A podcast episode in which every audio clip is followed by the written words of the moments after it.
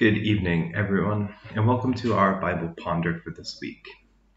I'm doing another video in the series of looking at small verses of the Bible that have a sort of outsized impact on our theology or just the way we do church.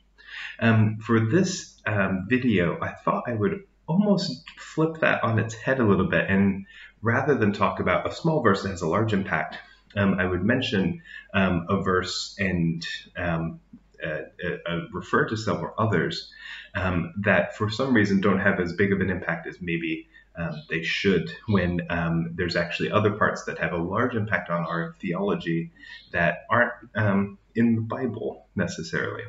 Um, and so, one of the ideas I want to talk about is a question that comes up a lot in churches, and it's come up um, in conversations around churches as um, at least in my lifetime, I can remember hearing, overhearing, or being part of conversations all the way back to when I was a young teenager. And that's conversations about um, how do we help those who are less fortunate than ourselves. Now, part of the problem of this question is it starts from a position of assuming that um, that, that, most of us in churches are better off than other people, that we don't have people who aren't um, who aren't less fortunate than ourselves in our churches. And that's a pretty major problem of demographics in a church, especially a church that's built on um, the, the foundations of the marginalized and the poor in the biblical sense. And so the idea that our churches are mainly full of middle class people is maybe something that we need to um, consider more fully. But part of that perspective then is how do we um, give charity? How do we give money? How do we help people? And this is especially um, relevant as we are in the midst of this cost of living crisis, one of the worst that is in living memory. Um, it's another recession, another one in my lifetime, um, and it's just getting worse and worse. Energy bills are skyrocketing. We're talking about um, having warm banks for people, opening up churches um, with the heating on so people can come in and just get warm and just make it through the winter, in addition to the food banks that have been um, multiplying and multiplying all over the country in the last few years under the current government that is completely mismanaged. Um, any sort of economy and any sort of idea of caring for actual human beings. So we go back to this question of how do we help poor people? And part of this um, question, I think, comes from an idea that um, it's wrong of us to be, I guess, taken advantage of, is sort of where this comes from. So follow this train with me a bit.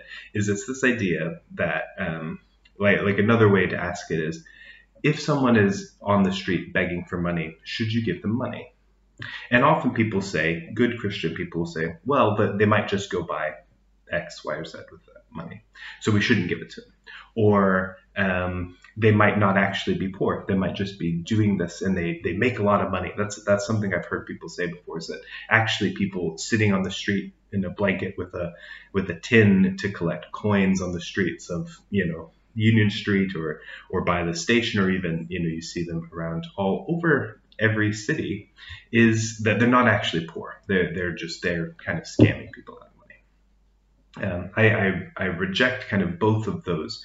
Um, and here's why there's nowhere in the Bible that says when we are helping people, when we are helping each other, because let's not um, construe this as merely a power play of those from up here giving to those down here, but just even just giving to each other. Let's let's put some solidarity in this. We're all in this together.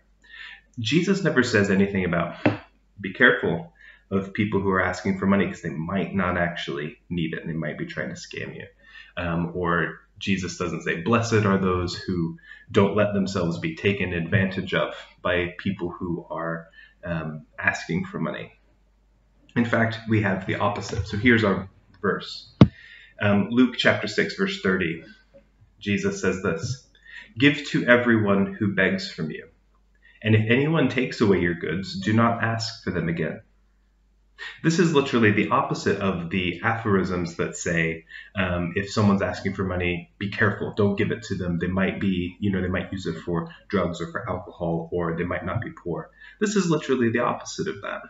And so part of my Bible ponder is wondering how um, this verse and other verses like it about giving to the poor indiscriminately, about helping one another without having a massive sheet of checks and balances for who is deemed worthy to get a quote unquote handout, is that we actually have ingested as a church quite the opposite ethic this ethic of suspicion and an ethic of um, of almost trying to to decide whether or not someone is worthy or not.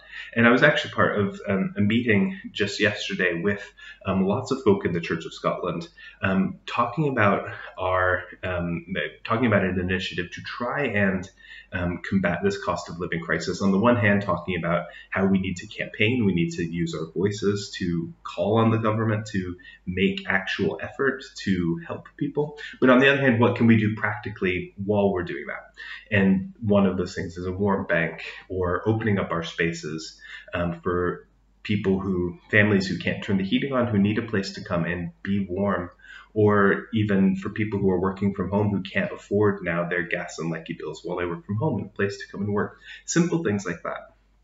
And someone on the Zoom call um, actually asked the same question that I'm talking about here. How do we try and suss out who actually needs this and try and weed them out from who doesn't need this?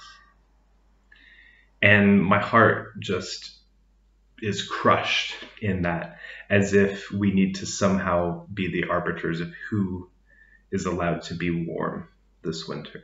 Where is the humanity in that? Where is the Christ likeness in that? And so my ponder is pondering how all of these verses, because this is not the only one that Jesus uh, the only verse here where Jesus talks about things like this, or where other New Testament writers talk about giving to the poor without expecting anything in return, without expecting that that person you gave money to is going to somehow do the thing that you expect them to do with it. It's about how we give and about helping one another. And that's what I, my frustration is how the opposite message has seeped in through our culture and through our um, structures of our economies to say that we should be suspicious of one another, actually.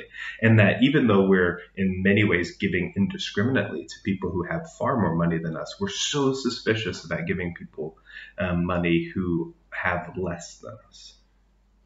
So I'd like us to ponder that in this cost of living crisis. Some of us will find this time extremely difficult, but we'll be okay.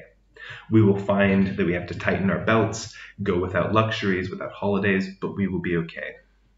But many people will not. Many people will not find this just a difficult time to endure in which we need to tighten our belts, work through our budgets, um, shop at different shops, buy different foods, but actually choosing between life and death. And that's when we need to decide are we the kind of people who have strings attached to how we help one another? Or are we going to help one another the way Christ calls us to? Just opening up our arms, opening up our hearts, opening up our pockets to help one another. So I hope that you have a good evening and I hope that you have a good week. That's our Bible Ponder for today. Bye bye.